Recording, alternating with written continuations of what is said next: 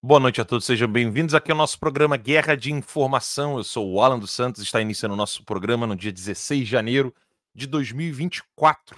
Eu quero dar boa noite aqui para o Adalex. Boa noite, Adalex. Sim, vinheta mesmo, vamos fazer rapidinho nossa entrada aqui, porque no Instagram é só uma horinha de live. Eu quero explicar para o pessoal que tem Vamos. já tem plataforma cancelada da Alex. O, o Twitter Vamos hoje otimizar. é, o Twitter hoje já tá zoado. Mas vamos lá. Boa noite, Adalex, tudo bom? Boa noite, Alan. Boa noite à nossa audiência. É sempre um grande prazer nós estarmos juntos e vamos lá. Não esqueça de compartilhar a nossa live, né? Avisar as pessoas que nós estamos aqui, firmes e fortes, tentando fazer a nossa parte para romper esse grande sistema. E vamos continuar levando informações mais aprofundadas, como é de praxe aqui do Guerra de Informação. É isso aí, Adalex. Bem, pessoal, eu quero fazer um pedido a vocês. Né? O que, que aconteceu? Eu acabei de receber uma mensagem de um seguidor dizendo que o, a conta do Twitter nova, que eu criei inclusive no dia que eu fui lá, na, lá no Monarch, ela já caiu. Então a live, ela dessa conta 38, certamente essa conta 38 pode cair a qualquer momento, eu vou criar a conta 39 e vou avisá-los por meio do e-mail lá da revista Exílio. Então é fundamental que você coloque seu e-mail gratuitamente lá na revista Exílio. Eu não estou nem precisando que você assine. É óbvio que seria maravilhoso que você assinasse e a gente conseguisse crescer cada vez mais. Mas nesse momento eu preciso que você simplesmente coloque seu e-mail lá, lá na revista Exílio. Ah, como é que eu faço isso? revistaexílio.com. Então eu criei uma conta nova no Facebook, não dá para fazer live lá, senão a conta cai rapidamente. Ah, no Twitter, lá no Twitter eu vou criar mais uma nova conta no Twitter para que a gente possa, é, para que fique fácil para vocês acessarem as lives. E lembrando que nós estamos fazendo a live sempre, sem nenhum problema, no Cloud Hub, né? Que se escreve Cloud Hub. E também ainda né, no, lá no Rumble com o VPN ativado. Por exemplo, nós estamos ao vivo aqui agora no Rumble. Quem tem o aplicativo consegue acessar né, a live. Vou até abrir aqui rapidinho. Estamos ao vivo lá. Estou conferindo aqui. É isso mesmo, pessoal. Estamos ao vivo lá, na, lá no Rumble. E, e eu conto com vocês. Né? Então, é, é de extrema importância que vocês nos ajudem a divulgar os meios onde nós estamos fazendo a live. Então, no Cloud Hub, se escreve Cloud, C-L-O-U-T-H-U-B. C-L-U, tá? Perdão, C-L-O-U-T-H-U-B. Tá? Cloud Hub. Então, lá nós estamos ao vivo. Então, eu conto com o apoio de vocês. É, eu não tenho mecanismos para poder divulgar a gente. Vamos lá, vamos fazer isso aí acontecer. E aí usar mecanismos de, de, de impulsionamento, né? Que o pessoal usa bastante, é maravilhoso. Quem me dera eu pudesse ter alguma ferramenta de impulsionamento, eu não tenho. Então, por exemplo, estou aqui, eu mesmo colocando aqui o título da live de hoje, do dia 16 de janeiro, mas eu conto com o apoio de vocês, porque assim a gente consegue é, chegar em mais pessoas. Sem o apoio de vocês, realmente, não tenho muito o que fazer. Então é você mesmo que está me assistindo. Eu estou aqui, ó, tentando, tentando não, fazendo de tudo para me manter ao vivo, falando com vocês. A live de nove dias atrás, lá no, no Cloud Hub, está com 22 mil visualizações, 22 mil visualizações, depois 34 mil. A de ontem ainda nem chegou a, a mil, né? Porque a gente voltou do recesso, muita gente ainda não sabe mas vocês podem me ajudar a divulgar. Falar, não, Alan, estamos aqui, vamos curtir, vamos compartilhar. Por exemplo, já tem mais de 100 pessoas nos assistindo no, no Cloud Hub e no Rumble tem 30 pessoas. Né? É um número pequeno, porque realmente só quem está fora do Brasil. Então, obrigado aí ao Jason, a Cristiane Caetano, ao Victor K1 lá no Rumble e ao pessoal do Instagram que tem quase 200 pessoas aqui assistindo, bastante comentário mas eu conto com vocês. Então, façam isso, né? Corram lá na revistaexílio.com e coloquem. Mudou a sua voz? Por que mudou a voz? Não mudei a voz, não. A Tânia disse que eu mudei a voz. Não mudei a voz, não, Tânia. Não. Olha a querida Déia Medrado, tá aqui assistindo a gente. Querida Déia, beijão. Bem, é isso, pessoal. Conto com o apoio de vocês, é fundamental. É, o pessoal que está assistindo de fora, né, no Twitter aqui, o Leonardo Liberato, lá da Espanha, botou aqui, tamo junto, irmão, para cima, obrigado. E o, o Júlio Schneider está aqui nos Estados Unidos, botou boa noite. É, e olha aqui o Josué, que legal, inscrito na revista. Puxa, isso aí é bom demais, hein?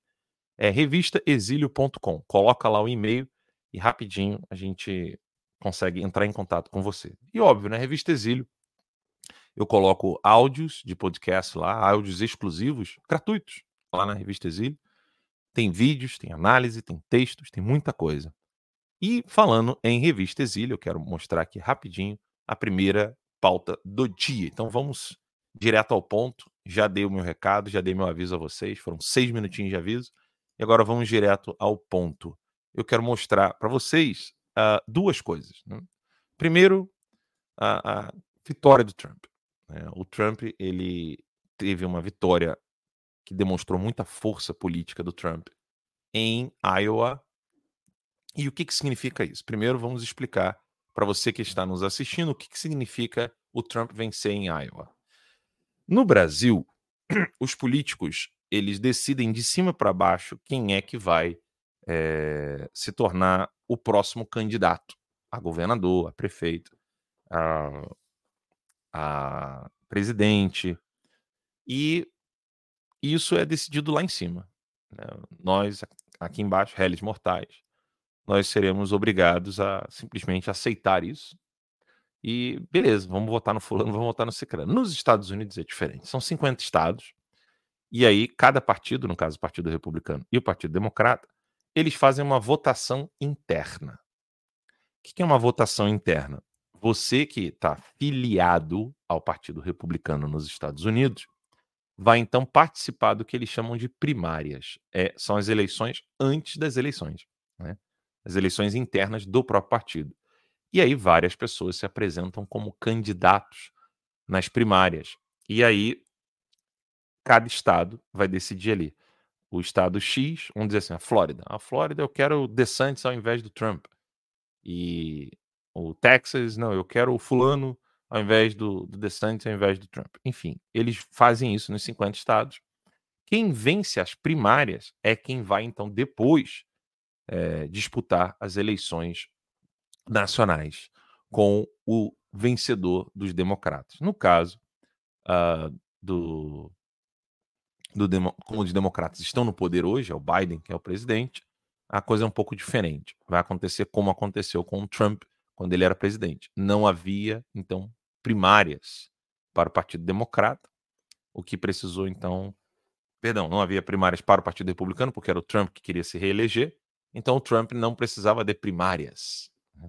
Ele foi candidato a, a presidente em 2020 exatamente por isso. Então, ano de eleição nos Estados Unidos, e agora vocês vão entender bem o que, que significa essa matéria que nós colocamos aqui para vocês. Vamos lá, vitória de Trump. Ex-presidente venceu disputa na primeira prévia do Partido Republicano. Então, foi a primeira prévia foi lá em Iowa, no estado de Iowa, na disputa pela candidatura à Casa Branca. A surpreendente vitória do ex-presidente Donald Trump nas prévias de Iowa na segunda-feira marca uma reviravolta notável na política americana. Por que reviravolta? É, vocês vão ver no decorrer do texto que tudo que estão fazendo com o Trump pensavam que iriam enfraquecê-lo, inclusive internamente no Partido Republicano. Então, mesmo dentro do Partido Republicano, muita gente achou que o Trump perderia força. Por quê? Ah, o Trump não está no Twitter, o Trump não está no Facebook, o Trump não está no YouTube, o Trump está no Truth Social, né, que é a rede social que ele mesmo criou. Então ele não vai conseguir apoio. Né, vai ser. Ele, ele vai ver que ele é orgulhoso demais e, e, que, na verdade, ele não tem força popular. Mas não é o que está acontecendo. Né? Ontem, em Iowa, quem venceu foi o Trump. Presidentes de um único mandato raramente têm sucesso em primárias subsequentes, mas Trump demonstrou controle total sobre o Partido Republicano. Ele remodelou o partido com sua abordagem conservadora e patriota em 2016. Com 50% dos votos, a maior vitória na história das prévias, Trump se encaminha para sua terceira nomeação consecutiva. Por quê? 2016 ele foi, então ele ganhou a, a nomeação como presidente, ele já já estava como alguém que já ia ser os republicanos não queriam outro nome. E agora ganhou pode, pode ganhar a terceira, né? comprovando seu domínio sobre o partido mesmo oito anos após sua vitória presidencial. Em sua declaração, ele prometeu retomar o país em novembro. Seus apoiadores, usando chapéus MAGA, que significa Make America Great Again, o saudaram sobre telas proclamando Trump vence Iowa. Sua recuperação é notável, especialmente diante de 91 absurdas acusações criminais e outras questões legais que tentam manchar a sua imagem política. Espera-se que ele compareça a um julgamento por difamação em Manhattan, na terça-feira, dia 16, hoje, né? matéria de ontem. As acusações criminais encomendadas para persegui-lo estão fortalecendo seu vínculo com a base republicana e deixando seus rivais a ver navios. Sua vitória reflete o fracasso da fraude eleitoral e a campanha de difamação que sofre. Para os que veem Trump como uma ameaça à democracia, sua vitória em Iowa é um sinal de que não respeitam a democracia. O que os eleitores republicanos de Iowa decidiram foi Trump. Fiz questão de escrever isso aqui porque os jornais estão desesperados com a vitória do Trump. E, e, estão usando o termo Trump ameaça a democracia. Vocês conhecem essa novela? Usaram isso contra o Bolsonaro o tempo todo. É, só que há um detalhe: o, a expressão é, democracy, democracy, para cima para baixo, democracia, democracia, não é um vocábulo utilizado nos Estados Unidos, a não ser por esquerdista. E óbvio, o motivo é claro: a palavra democracia não existe na Constituição americana. Vou repetir não existe a palavra democracia na Constituição americana. Por quê? A Constituição americana ela é um dedo do, do americano, no caso, né, do cidadão americano, na cara do Estado. Então você acha que. Para para pensar comigo. Você acha que o povão vai querer virar para o Estado e falar assim: defenda a democracia? Que é papinho de Papinho de esquerdista. Não, defenda a república. Defenda a independência do indivíduo. Né? Defenda o direito do indivíduo. Na verdade não é nem isso, nem defenda, né? Respeite. Né? Porque o, o cidadão americano, we the people, né? nós o povo, como começa a Constituição americana, nós o povo. Eu vou, eu quero até colocar aqui ao vivo para vocês. Eu não vou nem continuar lendo o texto porque não, não tem muita informação aqui é, importante do ponto que eu quero trazer para vocês, você pega assim, ó, é, texto, vamos botar aqui, texto da Constituição Americana. Vou botar no Google rápido aqui para vocês. Está aqui a Constituição dos Estados Unidos da América em PDF. O texto da Constituição Americana, ele inicia assim, ó. Nós, o povo dos Estados Unidos, a fim de firmar, formar uma união mais perfeita e estabelecer a, estabelecer a justiça, assegurar a tranquilidade interna, prover a defesa comum, promover o bem-estar geral e garantir para nós e para nossos descendentes os benefícios da liberdade, nós, o povo, promulgamos e estabelecemos esta Constituição para os Estados Unidos da América. Então veja, não há uma outra Constituição no mundo que inicie como nós, o povo dos Estados Unidos. No caso, nós, o povo. Então, por que, que eu digo isso? Vamos pegar o texto, texto da Constituição do Brasil, só para que vocês tenham uma ideia. Texto da Constituição do Brasil. Veja como ela inicia. Esse formato é muito ruim. Vamos pegar esse aqui. Ó. Nós, representantes do povo.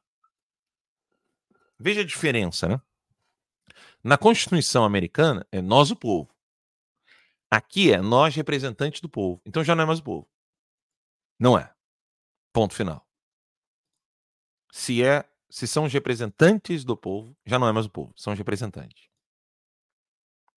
E essa é a grande força da Constituição americana e do povo americano. E é isso que, que os jornais não estão entendendo há muito tempo. O que, que nós estamos acompanhando nos últimos oito anos desde que Trump venceu em 2016. É, eh, nessa época, o Macri tinha ganhado na Argentina, é, logo depois ou antes, não me lembro. É, muitas mudanças aconteceram de 2016 para cá. Bolsonaro vence em 2018, várias, várias vitórias eleitorais e não apenas eleitorais, mas vitórias políticas que não resultam em votos, mas em força política na Europa, o enfraquecimento popular da nova ordem mundial, porque quem está invisível, quieto, né, tem apoio de todo mundo. Né? Uh, antes ninguém questionava é, Fórum Econômico Mundial, nós vamos falar daqui a pouco sobre isso. Ninguém questionava Organização Mundial da Saúde, OMS. Então você tem um enfraquecimento de, de estruturas é, internacionais, globais, diga-se, globalistas, né? e o fortalecimento do poder nacional. Ou seja, os países querem ser mais independentes. E isso tudo acontece à revelia do que quer que aconteça a imprensa brasileira, a imprensa internacional. Eles querem ditar para vocês o que vocês têm que defender, acreditar, pensar. Eles acham um absurdo que você tenha a sua opinião, que você tenha a sua religião, que você tenha a sua fé, que você tenha seus princípios morais. E aí, quando eles fazem matérias, eles vão sempre usar esses termos. Né? Ah, o Trump é uma ameaça à democracia. Vou voltar aqui no texto. E, vi, e, ficam dizendo isso. Ou seja, eles é que não respeitam a democracia. Ron DeSantis e Nick Haley, concorrentes de Trump, enfrentam desafios após o resultado de Iowa.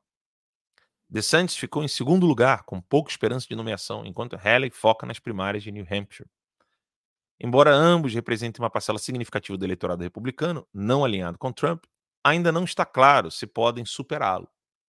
Trump pede que seus oponentes desistam para focar em Biden. Isso aqui está sendo visto uh, pela imprensa como, olha lá, o Trump é ditador, tirano. Ele está falando para os adversários dele: desistam. O povo quer a mim. Né? Não passem vergonha. Ele está falando desse jeito. Vou colocar depois um vídeo dele para que vocês possam ver legendado aqui. E é isso que está acontecendo. O povo não quer essa, essa, o, o cara centrão, ponderadinho, moderadinho. Eles querem alguém que fale exatamente o que precisa ser feito. E o que, que o povo americano quer? O povo americano quer retirar as tropas americanas de locais onde jovens americanos estão morrendo porque fica se criando guerra atrás de guerra. Lembrando que Trump ficou quatro anos sem né, conflito algum no mundo, o mundo ficou em paz durante quatro anos. Você não tinha, de, de 2016 até 2020, Israel estava tranquila. Ataques terroristas, nada disso. Pelo contrário, eram as Forças Armadas Americanas agindo como deveriam, que estavam então matando terroristas, destruindo terroristas. Então o foco é Biden. E eu, quando eu ouço os americanos comentando a dificuldade de fazer com que eles entendam que o foco é Biden, desistam, o foco é Biden, como não lembrar do que foi feito em 2018 e em 2020, sobretudo, quando, por exemplo, Moro queria ser presidente, o pessoal do MBL queria um outro candidato a não ser Bolsonaro, é, o, sei lá, uma parcela do, do pessoalzinho no mercado queria um candidato do Partido Novo. E o foco não era vencer o Lula. O foco era navegar ou surfar a onda que o Bolsonaro estava ali o, que, eu estou dizendo não é que o Bolsonaro é o único candidato perfeito, maravilhoso. Pelo contrário. Vocês, vocês que me acompanham aqui, pelo menos quem me acompanha diariamente, quem não é turista, sabe das críticas que eu tenho ao Bolsonaro.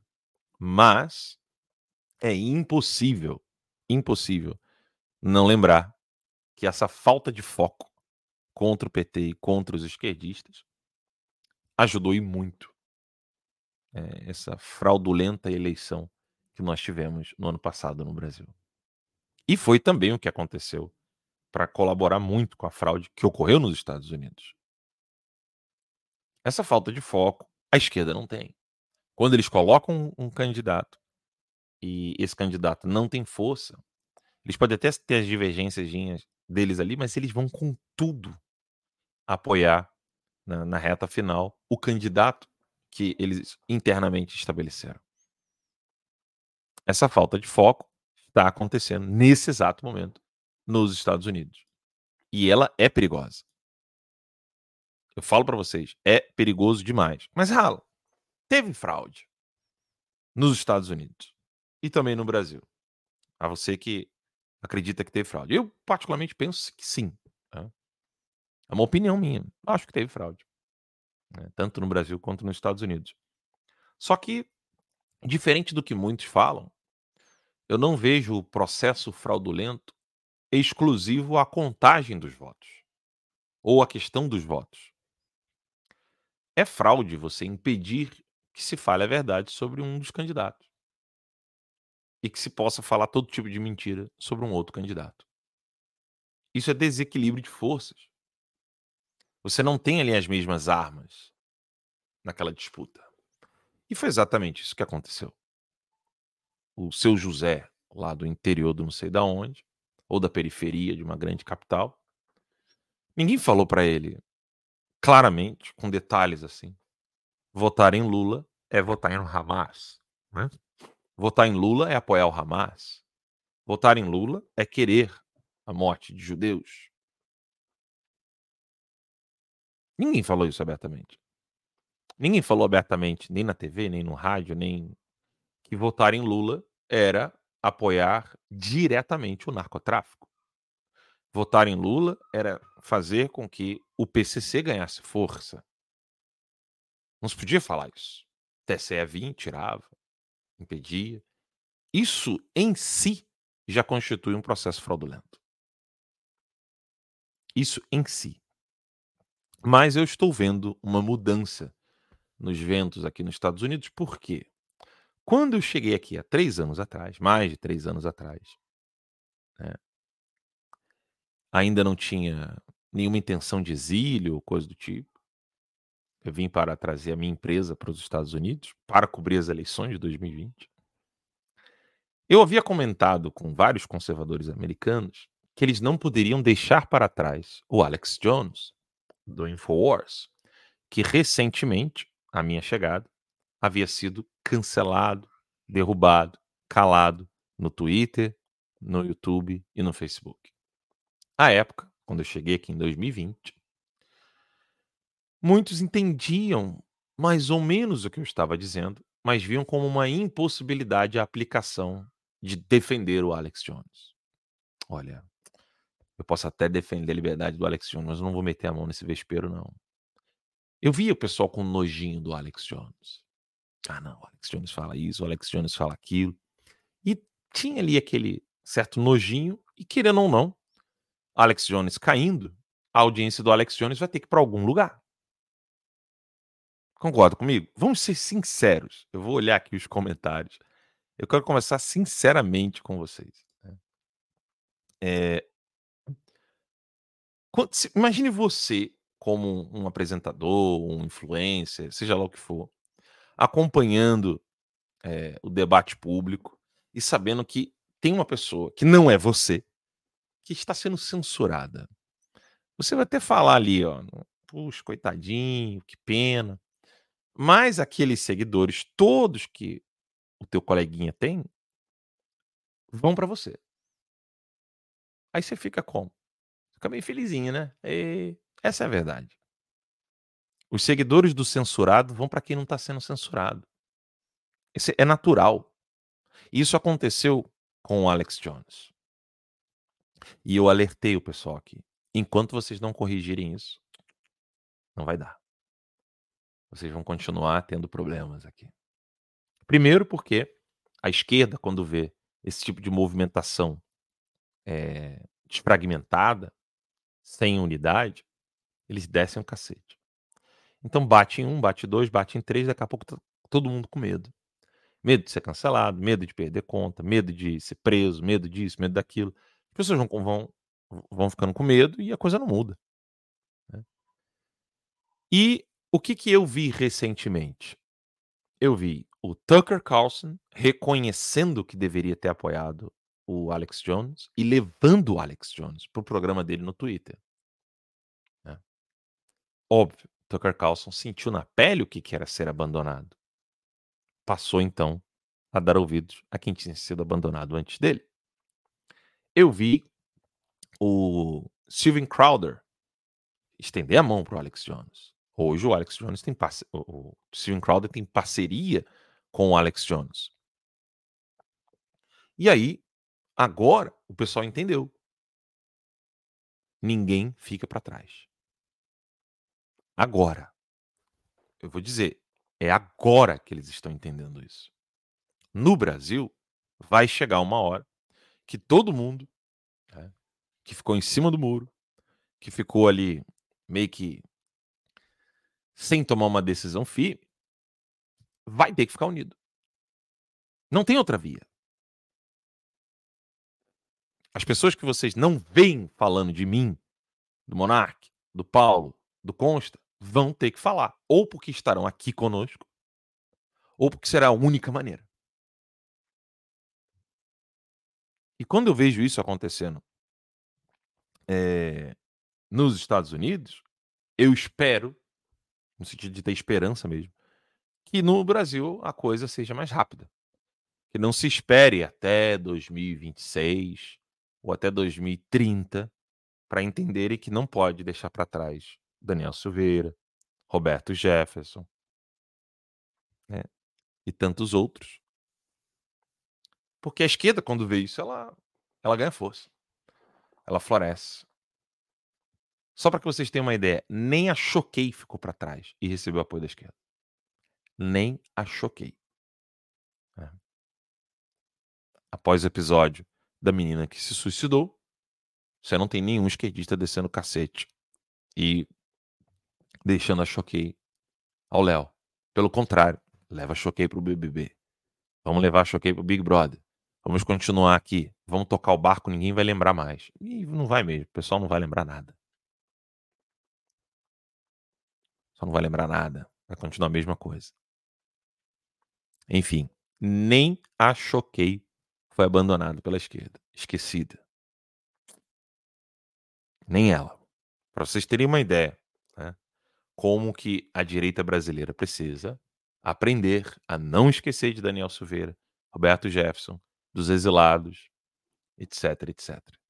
Muito bem, isso está acontecendo com Trump. Né? Eles estão entendendo aos poucos, como eu coloquei aqui no texto. Trump pede que seus oponentes desistam para focar em Biden. Kerry Lake, uma apoiadora de Trump, comentou que os outros candidatos estão executando projetos de vaidade. Gente, diga honestamente para mim, isso aqui soa familiar para vocês?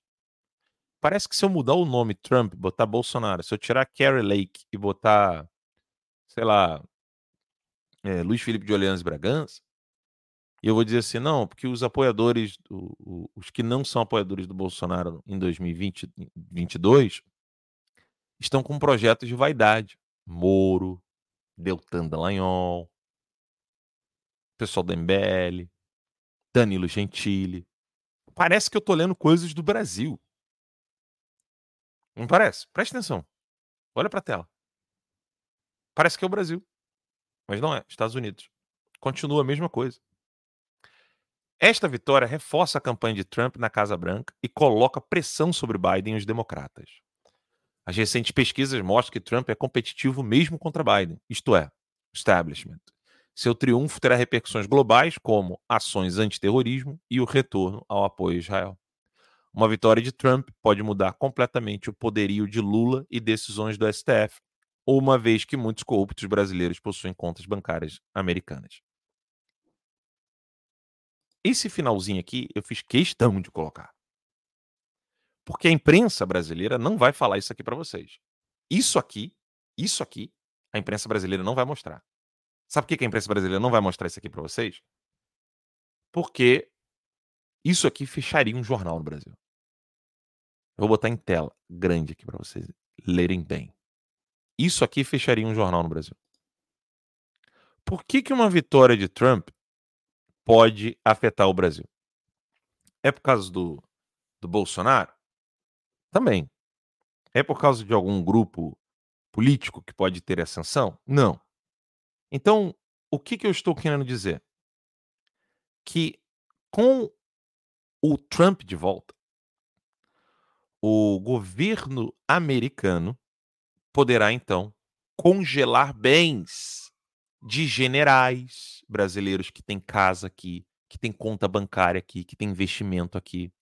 O governo americano poderá congelar bens de ministros do STF que têm casa nos Estados Unidos, que passeia na Disney, que o filho vem aqui passear.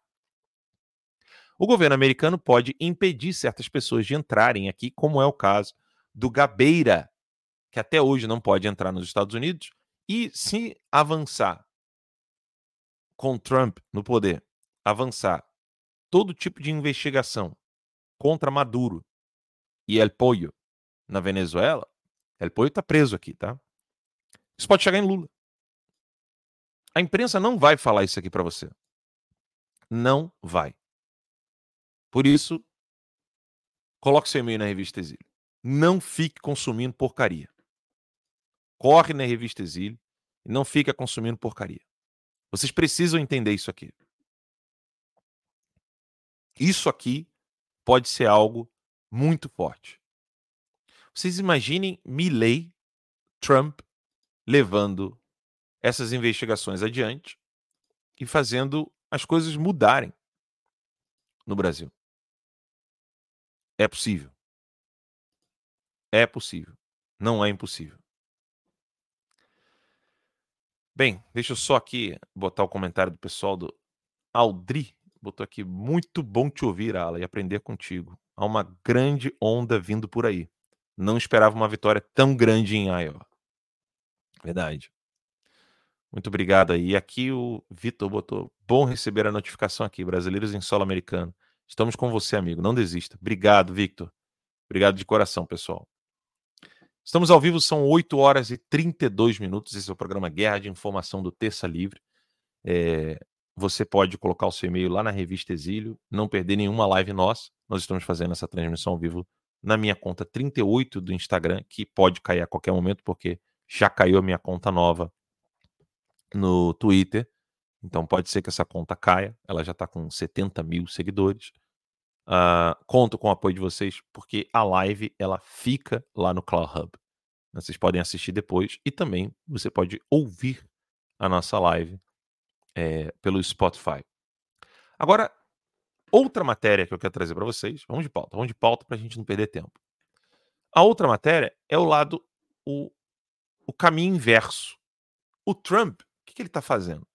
Ele está reafirmando tudo o que ele disse em 2016. No Brasil, infelizmente, está sendo diferente. O que está acontecendo no Brasil? Vamos colocar um candidato como Salles a prefeito? Não, vamos colocar o Nunes.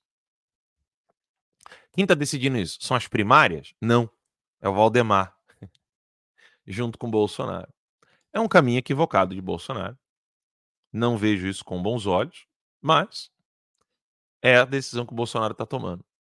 O Tarcísio, então, declara apoio ao Nunes, seguindo os passos aí do Bolsonaro, o próprio Bolsonaro falou isso, e estão com medo do Boulos. Eu não consigo imaginar que o Nunes consiga conversar com o povão, e é aqui que está o ponto. Né? Eu não consigo ver o Nunes em São Paulo sendo não só um nome, mas um discurso, uma postura que convença aquele cara que já está mais perdido que pinto no lixo.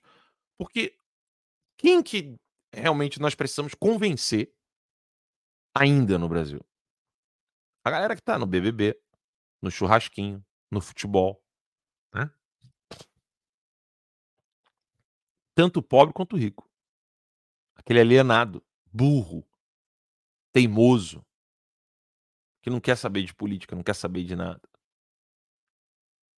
Quem você acha que pode convencer? Como eu disse, voltemos ao que eu disse no início.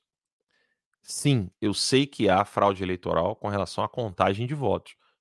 Mas muito mais do que isso, eu vejo com risco, né? assim, um, risco não, usei a palavra errada. Eu vejo como grande força propulsora, ou seja, a causa da fraude, a quantidade de votos. Porque não se, não se rouba 80% contra 20%, não se rouba 70% contra 30%. Pode ser que talvez consigam roubar de 60 contra 40. É certo que vão roubar é, 51 contra 49%. O problema é a massa que está ali sem a informação devida. Se isso não fosse crucial, a informação devida, Alexandre de Moraes não estaria preocupado em querer calar pessoas. Deixa eles falando aí, pô. Te manda prender quem falar. Não precisava derrubar. Manda prender. Pô. Acabou. Para pra pensar comigo. Se o problema fosse só falar. Não, ele, ele não. Se, se não tivesse problema em falar, o Alexandre de Moraes falou assim: ah, aquele fulano ali falou contra a democracia, contra o Estado de Direito. Manda prender. Não, mas e o pessoal que está livre falando lá fora? Onde tem liberdade. Esses aí você não deixa chegar no ouvido do eleitor brasileiro. Que é o que o Alexandre de Moraes faz comigo que, que o Alexandre de Moraes faz com o Terça Livre? Olha, já destruímos a empresa no Brasil. Eles não podem chegar aqui mais fisicamente. Então agora vamos impedir de que a voz deles chegue até o eleitor. Mas e o fulano e o ciclano? Ah, não, esses aí não incomodam tanto, deixa aí. Essa é a verdade. Agora, a do Alan dos Santos, não. Terça livre, não. De jeito nenhum. Faça até com que as pessoas tenham medo de dar entrevista para ele.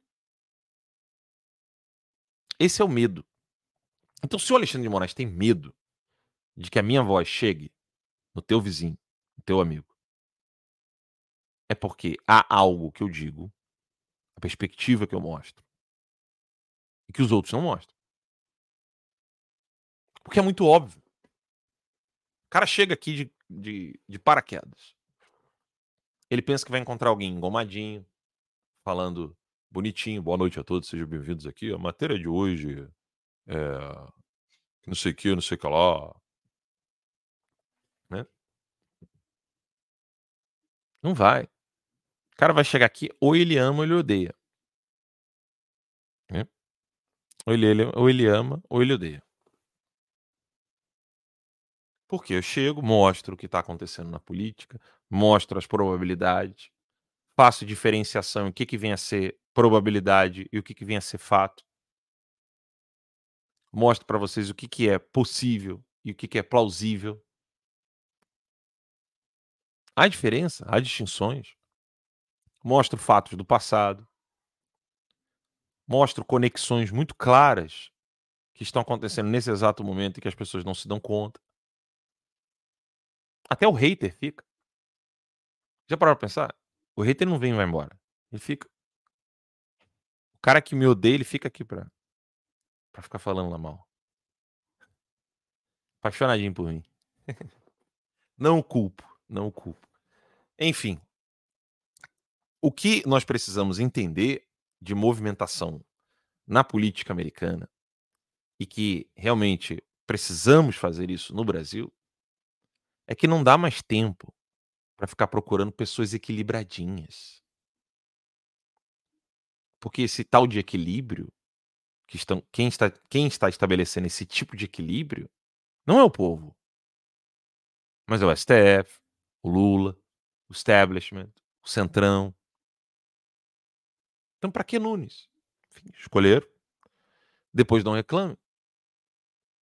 E é sempre a mesma novela escolhe um cara, cara não é alinhado, o cara faz merda. A pessoa fala, pô, não fala não por dia direito. Aí depois o cara fala mais merda, faz mais merda, faz, erra mais, erra mais, erra mais, erra mais. A pessoa fala, pô, pô fulano, mó traidor. Né? Eu não sei até que ponto é traidor, não. Porque traidor é aquele cara que você pensa que tá ali do teu lado, mas não tá. Agora, um cara que você sabe que não tá do teu lado, você bota ele do teu lado, você tá querendo o quê? Digam-me se estou errado. Né? Eu quero muito que vocês me digam. Não, Alan, está errado. Né? Eu não vejo dessa maneira. Depois não adianta reclamar. Né? Depois não adianta reclamar. Tem que parar com isso. Não dá mais para ficar com conversinha fiada. É exatamente o discurso aguado que faz com que aquele empresário idiota, burro pra cacete, fica achando que não, porque nós temos problemas ambientais. Problema ambiental uma ova. Você tá querendo resolver o problema do bairro que tá sem água? Você tá querendo resolver o problema do bairro que tá sem saneamento básico? Não, você tá querendo botar a porra do canudinho de papel no McDonald's. Vá merda. Vai se fuder. Empresário que fala isso só pode. Tem, tem que ser chamado assim. Vocês não precisam xingar. Né? Vocês, não deve, vocês não precisam xingar, mas não pode tratar gente burra como se ela fosse uma pessoa inteligente, só porque ela tem dinheiro. Que no Brasil é assim. Se você tiver um helicóptero, você tem áreas de sabedoria. Tá? Livros? Para que livros? Eu sou inteligente porque eu fiz dinheiro. Eu sou sábio, por isso eu tenho dinheiro. Aí tá com um helicóptero. Tá com um jatinho, pronto. Vamos ouvir a palestra do cara. O que, que ele estudou? Porra nenhuma. Qual é a formação dele? Zero. Bosta. Mas aprendeu a fazer dinheiro. Aí pronto. Tá na hora de chegar no povão. Tá na hora de chegar no povão. Eu não tenho esperança nenhuma com o rico burro. Sabe que é nenhuma, zero. Com pobre burro, eu tenho. O pobre que tá na ignorância, esse eu tenho esperança. Agora, o rico burro, só manda tomar no cu. Não tem solução. Sabe por quê? A água nunca bate no cu dele. Nunca bate na bunda dele. Se ele tá com problema, vamos comprar uma casa em Miami, vamos comprar uma outra casa em Miami, a gente mora em uma e aluga outra. A gente vive. E essa é a verdade. Você acha que o rico com problema vai fazer o quê? Ele pega o dinheiro dele e vai investir em outro lugar. Deu ruim. Acabou. Ele não vai deixar, ele não vai querer deixar de ser burro. Entendeu? Ele não vai querer deixar de ser burro. Estudar para quê? Ele vai continuar tendo dinheiro. Então, para ele não importa se está de um jeito se está de outro. Agora, o pobre coitado, vai para onde? Se não aprender a tomar as decisões certas. Vai para lugar nenhum. Não tenho paciência com rico burro. Tem tudo que se fuder. Sem pena e sem dó. Não tem. Não tenho mesmo. Sabe que é dó? Nenhuma. Zero. Quando eu escuto falando assim, ah, fulano, fulano, nossa, é, aconteceu isso e isso, isso na empresa do Cicrano. Mas você sabe que o cara era um isentão, idiota, burro, pra caralho. Tem mais a que se fuder. Tem mais a que se fuder. Fica repetindo discurso babaca. Não, porque você não pode dizer que é homem, não pode dizer que é mulher. Tem que ser o que a pessoa decide. Vai merda. Rico burro tem tudo se fuder. Eles não se fodem, na verdade seja dito, né? Quem se fode somos nós. 6 horas, é, 6 horas aqui, né? 6 horas e 44 minutos, 8 horas e 44 minutos no Brasil. Nós estamos ao vivo aqui no Instagram, no Cloud Hub, no no Twitter por VPN né, e no Rumble por VPN. Eu estou esperando o Adalex voltar. O Adalex foi. É... O Adalex foi fazer uma coisinha rápida ali com a família e já volta. Eu quero comentar uma coisa aqui que o Josias, a, a Cauã disse. Não tem esperança com o povão. A maioria é canalha, é muito antes de ser burro. Eu não sei, Josias. Eu não sei. Porque o canalha ele se mede pelo uso que ele faz dos meios de ação que possui. Tá? Então, uma pessoa que tem cinco palitinhos tem que ser medida com quem, quem tem cinco palitinhos. Quem tem cinco casas tem que ser medido com quem tem cinco casas. Quem tem cinco empresas tem que ser medido com quem tem cinco, cinco empresas. Quando você pega a probabilidade, a probabilidade não, a estatística, o que, que você percebe? Que a honestidade ela está muito mais presente nas pessoas ali que estão querendo fazer o bem. Tem muito canalha no Brasil. Muito. Muito. Só que é, não adianta pegar a questão quantitativa do canalha brasileiro. Tem que pegar o. o, o... Eu tô querendo usar de senso proporções aqui, né? fugiu o nome, fugiu a palavra aqui. É, você tem que pegar proporcionalidade. Né. Então, qual é a minha experiência com o povão? Quando você entrega para eles o que eles não tinham e explica a importância daquilo, o retorno é grande. É, é óbvio que não sou utópico, né?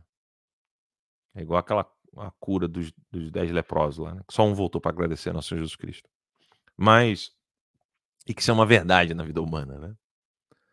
De dez pessoas enfermas que você ajuda, uma volta para te agradecer. Mas o, eu, eu tenho muitas esperanças. E quando eu vejo uma única pessoa dizendo, Alan, agora eu estou estudando. Alan, agora eu estou entendendo a política brasileira, eu já me alegro muito. Muito. A pessoa vai lá e muda completamente de vida. Vamos de pauta, para a gente não se perder aqui. Falando em globalismo, falando em tudo que está acontecendo é, no Fórum Econômico Mundial, que começou recentemente. Os caras agora vão criar a tal da carteira digital todo mundo vai ter que usar esta merda, tá? Vai ter restrição de viagem, vai ter controle de, de lugar por onde você anda, vai ter. É, tem tudo, tem de tudo aqui. Vamos ler aqui para vocês. O Fórum Econômico Mundial recentemente delineou uma proposta. Leia-se. Quando, quando é recentemente delineou uma proposta, é vai chegar a piroca, tá? Aguenta aí, bota a cueca de ferro. De ID digital abrangente, suscitando um debate intenso sobre privacidade, segurança de dados e liberdade individual. O conceito que visa integrar uma variedade de informações pessoais e comportamentais em um único sistema de identificação mundial, né, promete eficiência, mas também levanta preocupações significativas. De acordo com o fórum, o ID digital deve incluir uma ampla gama de dados, desde informações básicas, como carteira de motorista, passaporte, detalhes mais intrusivos, como histórico médico, padrões de consumo, o que, que você consome mais, e até a dieta do indivíduo. A proposta também menciona a inclusão de cotas de emissão de CO2, dados de viagem e até um código-chave para acesso a cidades inteligentes e áreas urbanas específicas. A ideia é centralizar e simplificar a gestão de informações, permitindo uma integração mais fácil com serviços governamentais e privados. Por exemplo, uma ID digital poderia facilitar o acesso a serviços financeiros, agilizar processos de viagem e até mesmo otimizar a gestão de recursos de saúde. No entanto, essa centralização traz consigo o risco de vigilância e controle sem precedentes sobre os cidadãos. Gente, nem Hitler teve uma porra dessa. Hitler não teve, Stalin não teve, e os caras vão ter. Críticos da proposta argumentam que tal sistema poderia levar a uma invasão de privacidade drástica, onde detalhes íntimos da vida de uma pessoa estariam acessíveis a entidades governamentais e corporativistas. Corporativas, perdão. As ONGs, né? Além disso, a possibilidade de um sistema tão abrangente ser vulnerável a ataques cibernéticos é uma preocupação significativa, potencialmente expondo informações sensíveis. Vamos deixar claro o que, que os caras têm em mente. Poder global. Acabou. Poder global. Eu vou falar algo que pode assustar alguns aqui. Né? O professor Olavo de Carvalho falava que os globalistas precisavam ser freados imediatamente, mesmo que seja pela mão do Putin. O professor Olavo falava isso. Eu me lembro bem de ter conversado isso com ele. E eu vou explicar para vocês o porquê. Alan, como assim? O que, que você está dizendo? Pelo amor de Deus, está dando nó na minha cabeça. Vamos lá. Política se trata de pessoas e meios. Pessoas em, em locais corretos ou errados, ou pessoas boas com meios de ação, ou pessoas boas sem meios de ação ou pessoas erradas com meio de ação, ou pessoas erradas sem meio de ação. Ponto final. Isso é política. Pessoas e meios. Pessoas e meios. O professor Olavo insistia em explicar isso. E aí, eu me lembro bem de perguntar ao professor Olavo uma vez sobre a minha preocupação em relação à política francesa, quando uma candidata da direita francesa tinha fortes relações com Putin. Falei: "Puxa, professor. Meu Deus. Meio perigoso isso aí". Porque ela defendia algo que nós também queremos, né, o fim da União Europeia. Só que sob a bandeira do Putin. E aí eu falei com o professor eu falei: "Professor, mas se ela vamos dizer que ela ganhe a França", isso foi bem antes do do Trump, tá. Foi eleição antes do Trump. Eu me lembro bem dessa conversa que eu tive com o professor. E eu falei assim: "Vamos vamos fazer um caso hipotético. A direita francesa vence a União Europeia, eh, ela fica enfraquecida até morrer, ela define e morre". Isso foi antes do Brexit, só para vocês terem uma ideia. Se a União Europeia cai, o o Putin vai querer uma outra União Europeia, com muitas aspas, dele. Porque é é disso que se trata esses poderes globais, como o bloco sino-soviético, Rússia e China, os globalistas, né, que são os poderosos da Europa, mais o establishment americano, e o bloco, eh, muçulmano. São esses 3 blocos de poder mais poderosos, de fato, no mundo hoje. Hum. E aí eu perguntei para o professor Olavo, falei assim: "Tá, mas" "vamos lá, eles conseguem, então, destruir a União Europeia, mas o Pu Putin vai criar uma outra". Aí eu ouvi uma frase do professor Olavo de Carvalho que foi, assim, para mim genial. Gravem isso. É. "Você não pode deixar de combater um problema real preocupando-se com um problema imaginário". Ou seja, um problema que é uma probabilidade não pode fazer com que você deixe de lutar contra um problema que é real, aqui e agora. Tá claro isso para vocês? Você não pode deixar de resolver um problema do aqui e agora, porque você vira e fala assim: "Puxa, mas depois não vai adiantar nada, porque vai acontecer aquilo lá". Você não pode deixar de resolver um problema atual por receio de uma probabilidade. Mesmo que essa probabilidade seja absolutamente plausível e verossímil. Tipo, vai acontecer mesmo. Porque existe um tempo que discorre entre o fim de um problema real e a criação de um novo. Em tudo na vida. Em tudo. Quando você quer resolver um problema, resolva-o. Não fica: "Ah, mas se eu resolver isso aqui, não vai adiantar nada, porque vai acontecer isso aqui". Não. Resolva esse problema real. E, ironicamente, hoje no mundo o único poder, né, dos dos da da do tríplice poder global, o único que hoje pode realmente colocar um freio a isso é o Putin. É o único.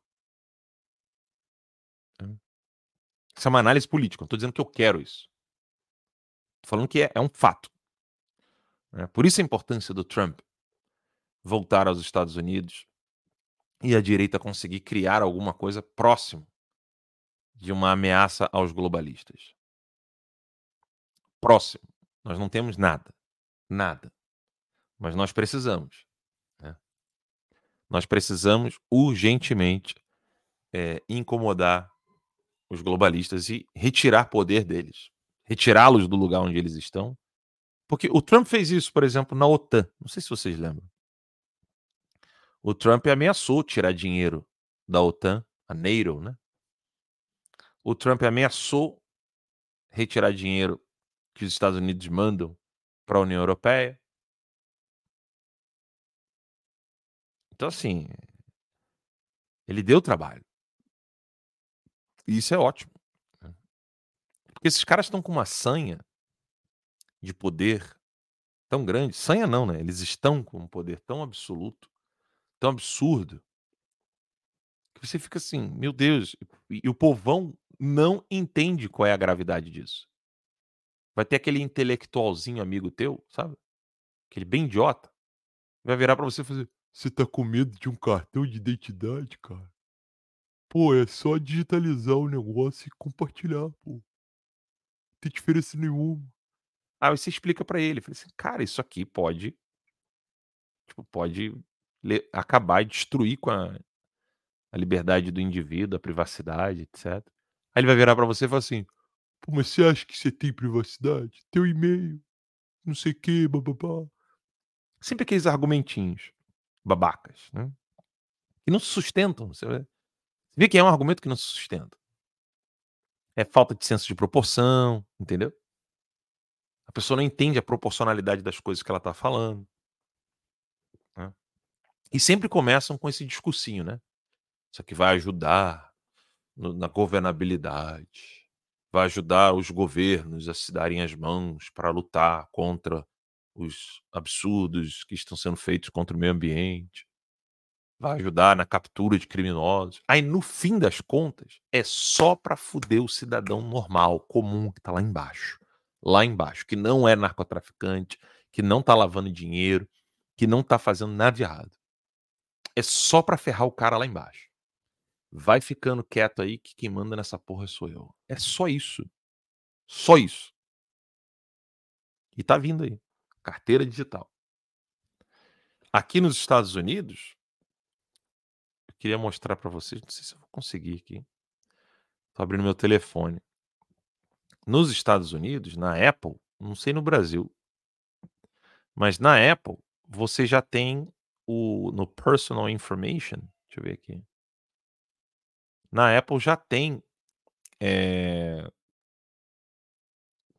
um esquema de você ter uma carteira digitalizada do governo na sua na, no, no seu celular. O governo da Flórida não tem, eu não estou achando aqui não, mas tem um lugar aqui na que uma vez eu vi, que já é a sua carteira ali digitalizada. No Brasil isso já acontece. Né? Então isso ocorre uh, já aqui nos Estados Unidos de alguma maneira. Na Europa, na China. A China. Funciona que é uma beleza. Né? E é isso que eles estão fazendo.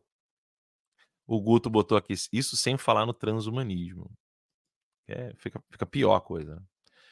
Bem, 8 horas e 58 minutos. Nós vamos a um rápido intervalo. Você que está no Instagram, corre para o Cloud Hub. Se escreve C-L-O-U-T-H-U-B. C-L-O-U-T-H-U-B. A live do Instagram só dura uma hora. Isso significa que a live vai acabar antes do intervalo voltar. E eu encontro vocês logo depois dos intervalos. O Getúlio, há 70 anos atrás, teve uma clareza que nós não tivemos. Né, de pegar um cara e dizer, ó, você vai montar um jornal e vamos fazer desse jornal um jornal vibrante e uma arma do povo, como se dizia da, da velha última hora. Nós não fizemos nem isso nem nada, preferimos encher os bolsos dos caras de dinheiro. Preferimos encher os bolsos dos caras de dinheiro. Encher o bolso deles de concessões, porque nós tínhamos a SECOM e tinha o Ministério do, das Comunicações. Tanto numa com a mão nós dávamos mais e mais e mais e mais licenças de canais e rádio e tal, e do outro lado davam muito dinheiro para ele. Então fica difícil.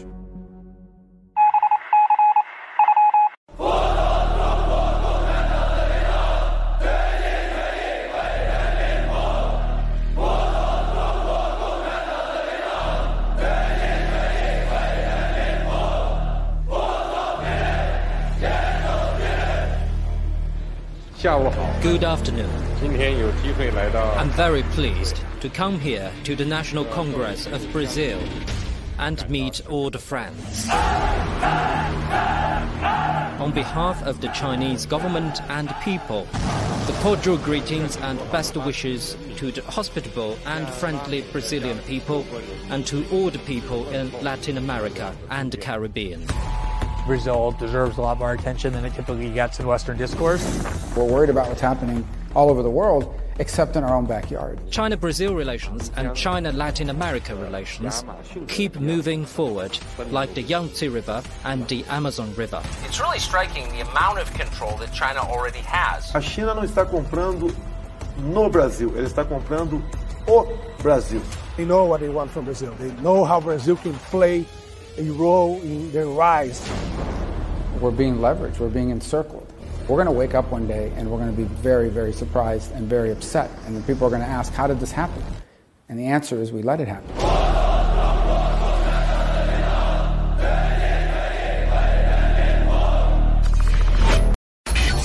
Sequestro do empresário Abílio Diniz. O empresário Abílio Diniz foi libertado em São Paulo.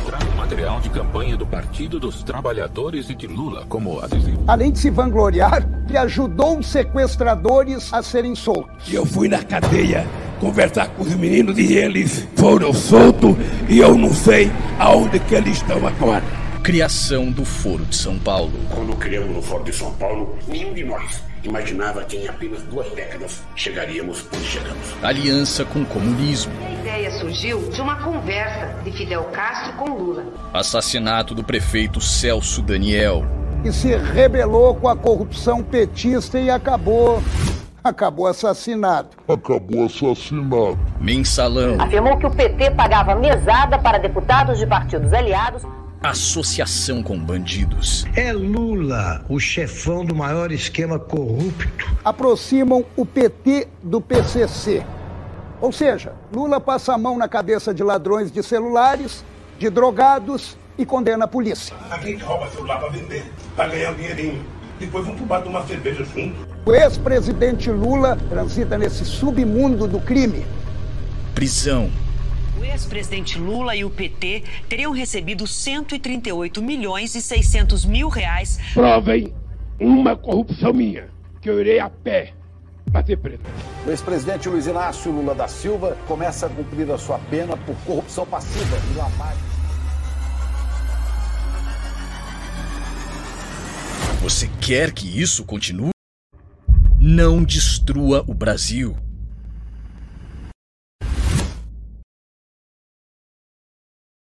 Pessoal, estamos de volta aqui com o nosso programa Guerra de Informação. Eu estou vendo aqui que o pessoal do Rumble já está com problema. A live já acabou lá no Rumble. Eu não sei se foi é, censura, né? decisão do próprio Rumble ou se foi questão de questões técnicas. Não poderia ser questões técnicas. Né? Mas acabou a nossa transmissão no Rumble. Estamos ao vivo aqui no Twitter é, dos Estados Unidos e estamos ao vivo é, no Cloud Hub. Cada dia mais difícil, né? Por isso que eu quero muito que vocês vão para o Cloud Hub. Né? No Cloud Hub não tem esse problema. Estamos ao vivo lá. Uma audiência que estava infinitamente maior do que a do Rumble, sempre. É, e aconteceu isso aí no Rumble. Não sei por que isso aconteceu. Eu quero até ver aqui. O Adalex parece que não vai conseguir voltar. Nós estamos com o tempo já estourado. Hoje vai ser só uma horinha de programa. É, conto com a paciência de vocês. E eu quero ler aqui os comentários da Andressa, que botou assim: Ah, estou começando a estudar pelo Jardim das Aflições. Cara, isso não é um sorriso, cara. Dá uma alegria. Estou no caminho certo ou outro livro? Você está completamente no caminho certo. Né? Não tenha dúvida disso. Deixa eu avisar aqui. Aconteceu alguma coisa no Rumble. Não sei o que, que rolou. Mas esse é o caminho certo mesmo. Tá? O Jardim das Aflições é, é um livro maravilhoso do professor Olavo. Né? Você vai adorar esse livro, Andressa. Tudo que você tiver dúvida, pode comentar aqui que a gente, a gente fala, tá bom? Bem, pessoal, terminando o nosso programa, acabou a nossa transmissão no Instagram, o Rumble deu problema, o Cloud Hub tá tudo bem, graças a Deus, no Twitter também. Então eu conto com a paciência de vocês. Obrigado pelo carinho, né? O grande Assis está aqui, nos, tá aqui no, é, nos assistindo e falou: quem dá trabalho para os demônios vira alvo. E sobre o isentão, bom é burro pra caralho. Estudar, acham que sabem tudo. Aguardam o inferno. É, realmente, é, essa é a realidade, Assis. É, obrigado a todos vocês. Deus abençoe. Realmente, tô com esse probleminha aqui que eu não entendi do que aconteceu. Vou perguntar ao pessoal aqui para ver o que aconteceu, pessoas que estão me ajudando, voluntários. E Revista Exílio, né, gente? Vão lá, corram e façam a sua. Coloquem o e-mail de vocês lá na Revista Exílio. Obrigado a todos vocês. Deus abençoe e até a próxima, se Deus quiser. Até amanhã, hein? Alexandre de Moraes, tá vendo isso aqui? Não tem mistério. Se você botar no Google, você consegue encontrar. Você pode pedir para o Mickey, você pode pedir para Minnie, você pode pedir para Pateta, ou você pode pedir para o Pato Donald. É bem simples. Você vai lá, pede para eles e vem me pegar. Beijo.